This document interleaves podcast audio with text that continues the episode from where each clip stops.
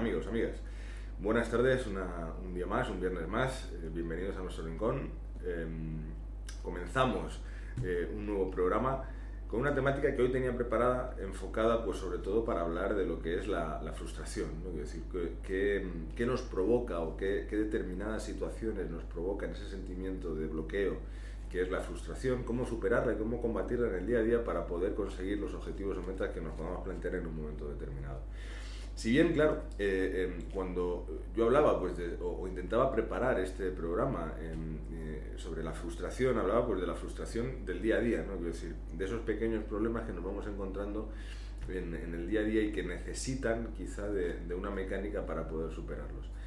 Sin embargo, pues investigando o, cogiendo esa información para poder preparar, claro, me vienen un poco pues leyendo noticias, eh, en fin, leyendo prensa noticias internacionales que pueda haber para ver qué realmente, qué motivos nos pueden frenar, me encuentro que hay eh, cosas que realmente se escapan a nuestro control y que quizá provocan también ese sentimiento de frustración y que te bloquean como para no dejarte ganas de, o esperanza de que tu situación personal pueda cambiar haciendo incluso determinadas acciones. Y claro, leo cosas eh, que, que, me hacen entender, eh, primero, que, que muchas personas vivimos en un entorno de, privilegio y no nos damos cuenta hasta que realmente empezamos a escarbar eh, sobre la realidad del día a día a nivel global. Y, eso hay veces eh, que nos tiene que hacer pensar, eh, primero agradecer qué es lo que tenemos y segundo entender que tenemos que trabajar, ya que vivimos en una sociedad mucho más globalizada, tenemos que trabajar porque esa sociedad globalizada mejore en muchos puntos.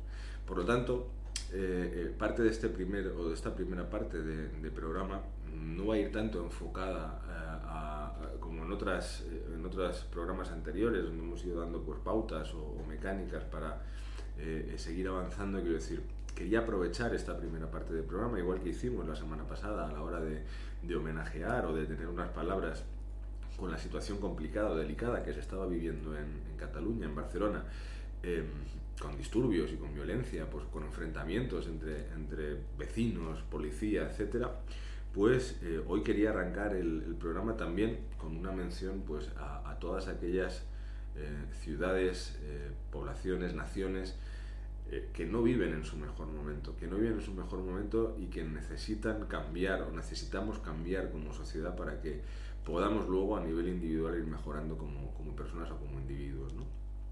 Por ejemplo, y, es un, un, arranque, ¿no? Quiero decir, leí hace, hace unos días, quiero decir, la situación, por ejemplo, que se vive en un país al que desde aquí, por lo menos tanto, tanto en, mi, en mi persona como gente de mi entorno, tenemos muchísimo cariño, quiero decir, porque llevamos siguiendo durante las últimas semanas, porque queremos hacer proyectos empresariales en, en, aquel, en aquel país y porque ya tenemos relación personal con, con eh, gente eh, que actualmente vive allí, que es Argentina. ¿no? Entonces a mí me sorprende cuando eh, leo, por ejemplo, que el, el 30% del poder adquisitivo de, un ciudadano medio argentino ha caído en los últimos años. Es decir, eh, que, que, se ha disparado el precio de productos tan básicos, alimenticios, en relación a, precisamente a esa reducción salarial o poder adquisitivo para poder acceder a ellos. Y que se estima que para, para el cierre de 2019 un tercio de la población argentina, estamos hablando de un tercio de 44 millones de personas, eh, eh, eh, que se dice pronto, que si son más de 11 millones de personas de todo tipo, niños, adolescentes, adultos, ancianos, no tiene acceso continuo a productos básicos alimenticios como para poder comer una vez al día. ¿Qué quiere decir? Que más de 11 millones de personas en Argentina viven en, umbrales de pobreza.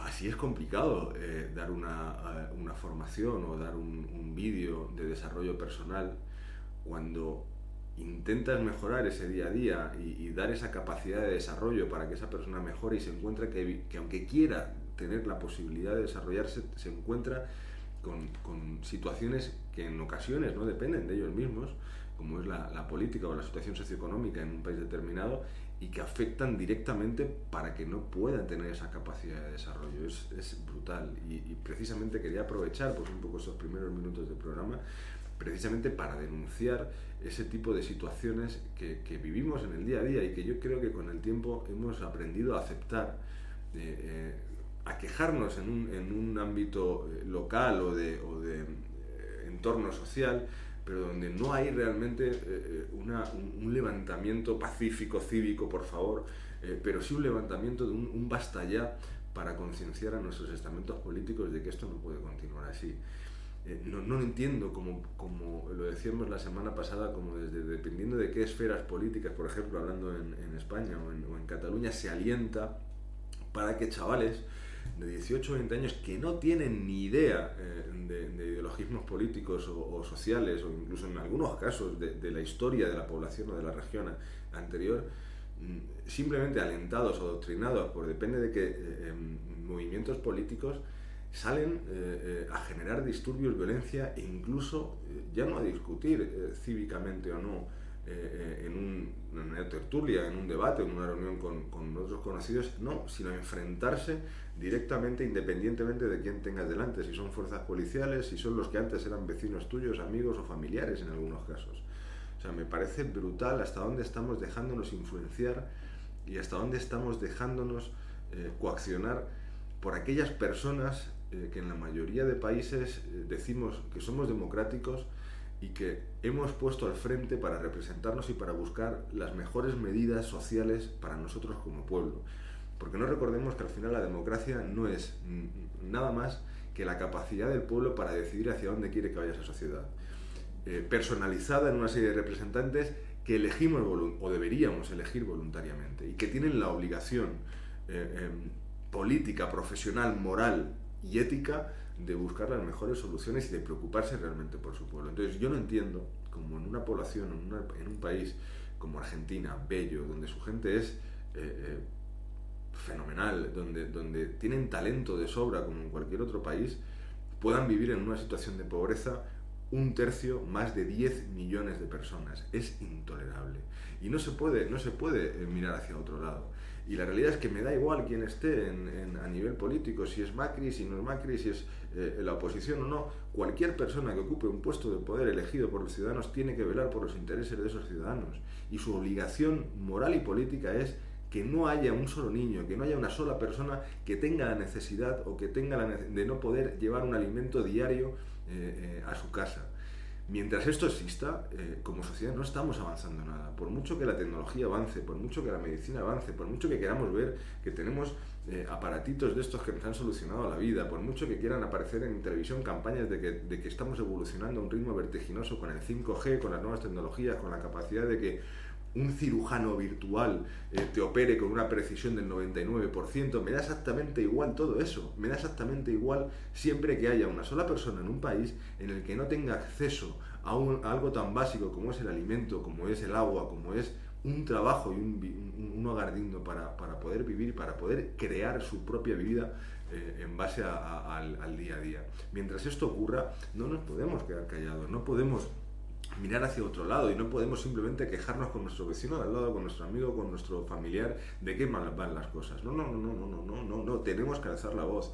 Hay, eh, y precisamente en una época donde si algo bueno tiene que tener esto es que es un medio de, de, difusión, de difusión social donde nos permite alzar la voz, donde me permite poder estar grabando ahora mismo un programa y tener la capacidad de que uno, diez, cien, mil, diez mil o un millón de personas puedan tener acceso a lo que yo quiera decir eh, eh, y que mi opinión pueda elevarse a, público.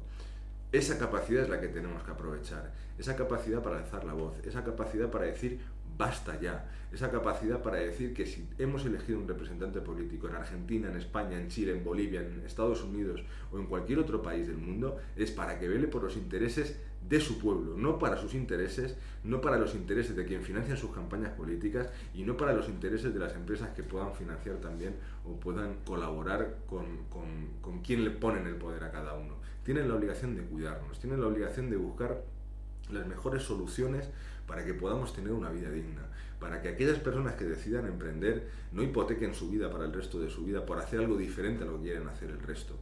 Eh, basta ya. Entonces, esta es lo que quizá quería eh, em, lanzar en esta primera parte del programa, que no nos dejemos engañar, que no nos dejemos engañar por cortinas de humo, como por ejemplo en España ahora el, traslado o la sumación del cadáver de un dictador que murió hace 50 años.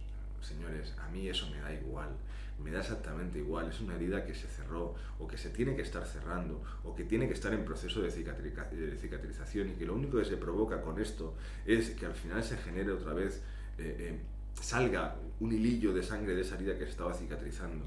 ¿Por qué? Porque eso se vive de sensaciones humanas. Y hace 50 años había personas que se estaban matando precisamente por ideologías en este país. Y no podemos empezar ahora por tapar males que se están haciendo en otro tipo de áreas económicas, sociales, de, empleo, lanzar ahora un, algo que, al final lo único que genera es crispación, que es volver a poner en medios esta situación para tapar las otras y encima generar nuevos debates eh, nuevas polémicas y nuevas eh, situaciones que hacen que la gente intente despistarse y no ver la realidad que tenemos. La realidad que tenemos es que tenemos que elegir, tenemos la responsabilidad, tenemos el derecho de elegir quién nos va a representar eh, políticamente a nivel de nación, pero tenemos el poder de exigirles, de exigirles que trabajen por el bien de su sociedad. Y su sociedad somos cada uno de los individuos que componemos un país. Este es el mensaje que a nivel humilde, personal, y es una opinión 100% objetiva y subjetiva. Objetiva porque son datos que están al alcance de cualquiera de nosotros y subjetiva porque evidentemente es una manera de pensar, una manera de sentir y una manera de decir que evidentemente bastante dura es la vida, quiero decir, bastante tenemos que superar en el día a día de, trabajo, de formación, de, poder eh, em, salir hacia adelante, de intentar ser mejores personas. Y al final todo lo que se consigue es lo contrario, es crear una sociedad más individualista, eh, una sociedad en la que todo vale, una sociedad en la que se prima más la ambición personal por conseguir metas independientemente de a quién se pise, que la colaboración, que el, ser honesto, que el ser transparente, al final tú ponte a pensar, ¿no? Es decir, si tú estás viendo el, referente, el ejemplo de quien te dirige como país y, la sensación que tenemos todos en una base es la corrupción, es el... ¿Qué, qué esperas a nivel individual? Pues nos van minando, nos van contrarrestando eh, las ganas, nos van contrarrestando la ilusión, nos van contrarrestando el decir, ¿para qué sirve ser ético? ¿Para qué sirve ser honesto? ¿Para qué sirve mm, mm, ser buena gente? Cuando al final los que realmente están en, un, cargo de poder en, general o en, líneas generales no lo son. ¿no? Entonces, ahí es donde entra la parte del programa que sí quería eh, potenciar. Entra en el sentido de que tenemos que ser fieles a unos valores, en el que no podemos dejarnos contagiar por lo mal o bien precisamente mal que pueda haber una situación eh, política o social en tu ciudad, en tu región, en tu pueblo, en tu país. Eh, somos nosotros los que tenemos que generar el cambio. No podemos esperar a que cambie la, la, clase política o las clases altas para que al final seamos o nos beneficien o haya un cambio realmente social que nos beneficie a nosotros. Tenemos que ser nosotros los que cambiemos esa situación. Y esa situación se cambia en el día a día. Se cambia siendo buena gente. Se cambia, siendo, se cambia sobre todo manteniendo algo que es la esperanza la esperanza de que las cosas puedan ir a mejor, pero para ir a mejor tenemos que provocar nosotros cambios.